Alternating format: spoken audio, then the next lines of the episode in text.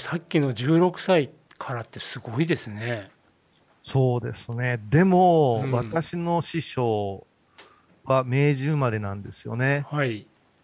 で、祖父に当たるんですけど、その人は、えっ、と、6歳で尾道西国寺に預けられてますからね。うん、まあそうですよね。そっか。だから、私が15で師匠、高野山行ってきますって言ったら、うん褒めてくれるか思ったら遅いのを言われましたもんね。そりゃ、あんたより遅いわ、思って。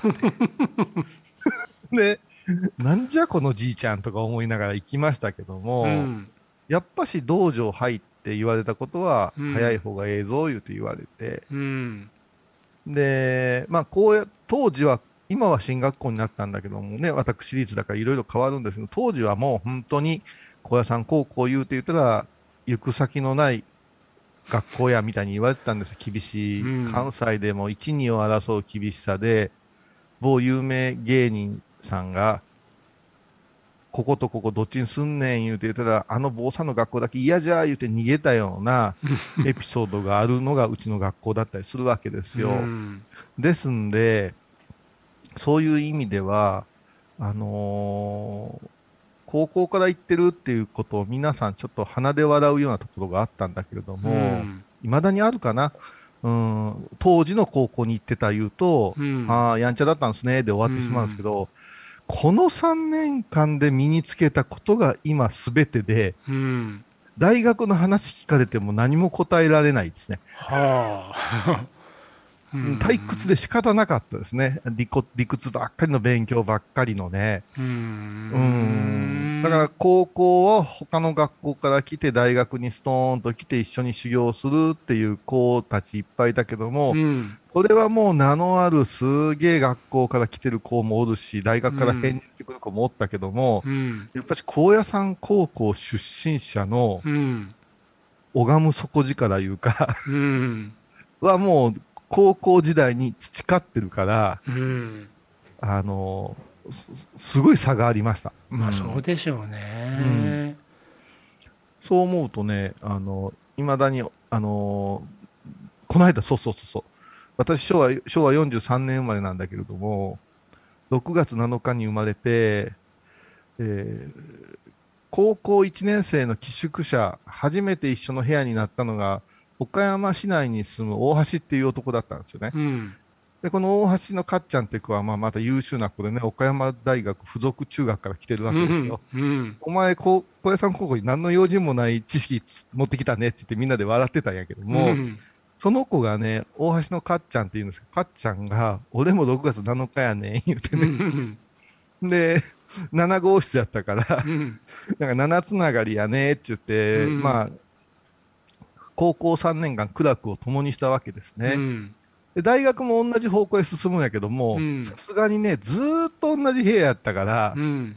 もうお前のことはお腹いっぱいねって言ってね、うん。大学で会うても、よう言うぐらいのことで、うん。全く一緒に遊んだりしなかったんですよ。うん。で、高野山降りて、彼は岡山のお寺のご住職になって、うん。私は倉敷。うん。ただね、今年の6月の私の誕生日前後だったと思うんですけどね、うちの檀家さんのお葬式がありまして、うん。で、その檀家さんが、その、ほん面白いですよ。大橋家って言うんですよ。うん。で、ご住職すいませんけども、うちの親戚のお坊さん呼んできてええかいう話になって、うん。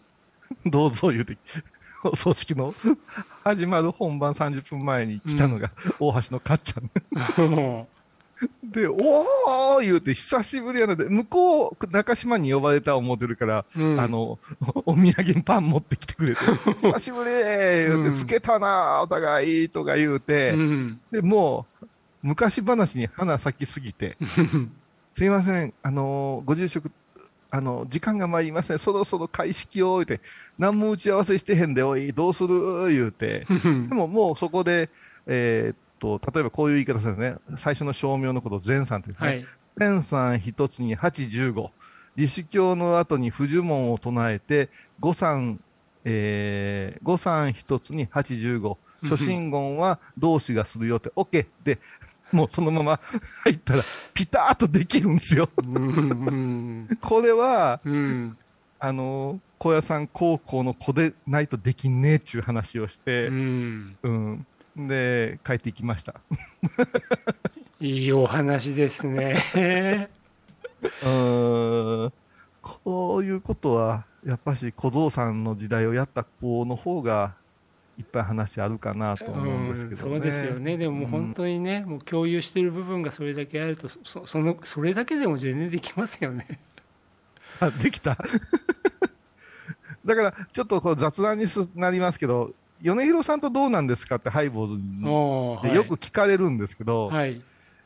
あの、これ前澤さん今撮ってくれてるけど、前澤さんがうなずくと思うけど、米広さん一生き生きしてるのは、高野山に上がる前の桂米朝様のところでやってた内弟子と、その仲間たちの話は、今の大橋のかっちゃんの話ぐらい盛り上がるんですよ。なるほどね。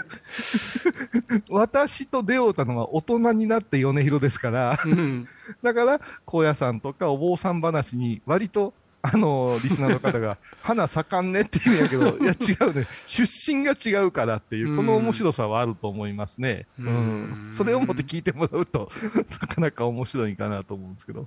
うんね。思い出いっぱいありますよ、だから。ううんん。もう僕もなんか思い当たる、まあね、一緒にはならないけどね、うん会った途端に気心知れて、すすっとことが進められる相手っていますよね、何かの時間をこういう共有してた形はね。で、仲がええかとか、そんなんもう超越しますよね。ねあの、ですね。夫婦じゃないけど、わざわざ連絡取り合うこともない、SNS を覗くこともないけども、うん。お久しぶりはできると、うん。で、ほんならまた、飯でも食おうか、旅行でも行こうかっていうことはもうええやろと、うん、そうですね。その暗く共にしすぎてね、うん、でもね、ああ、やっぱし、かっちゃん、あの時の癖取れてないねって思うし、うん、あいつはあいつで成績が良かったからね、うん、天野って、私のこと天野っていう、天野、照明馬だったな、やかましいわ。そういうのはあったけど、でもね、周りで聞いてた方々がびっくりする迫力でしたねって言ってくれたの嬉しかったですようね。ん司会の方とか、うん、こんなに息って合うんですかって言うから、うん、そうだね、会うてしまいましたな、いうのはうん、ちょっと感動的だったですね。そうですね。お互い53の誕生日に再会みたいな。いい、いいな、なんか羨ましいな。僕はそういう相手がなかなかいないからな。それは仕事の種類が違うからあれやけども、うん、うん、たもとを分かつっていうのは私たちの世界のことなのでね、はいやっぱし、どこへおってもすっと元へ戻れるところはあるな、うんそれはやっぱしです1200年の変わらない伝統を教え込まれてるからであって、うん、新しいルールやったら身についてないと思うんですけどね。うんうんまあ、この辺の話もまたちょっとずつ思い出したらはい。話させてもらおうと思いますね。今日は雑談だらけでしたけれども。いやいや、僕もね、今日だから、あの、若者とか大学生とかっていうのが、実はそういう感じのお話をしたかったなと思ってたんですよ。ああ、私ばっかり喋った。いやいや、だからやっぱり今ね、あーって図らずもそういうお話ね、聞かないのに言ってくださってありがたかったんですけど、あるね、場を共にした人たちっていうのは、本当に何もなくてもすっと元に戻せるっていう関係ってありますよね。ありますね。うんこれ部活とも違うし、学友とも違う、うん修行仲間って不思議な感じがありますうね。んいやでも僕なんか大学の部活動大学までいてテニスやるなんて本当人いないから、うんで四六時中一緒にいたからもう20年ぶりぶりぐらいに会っても普通に始まって普通にじゃあねまた明日って感じで別れられるんですよね。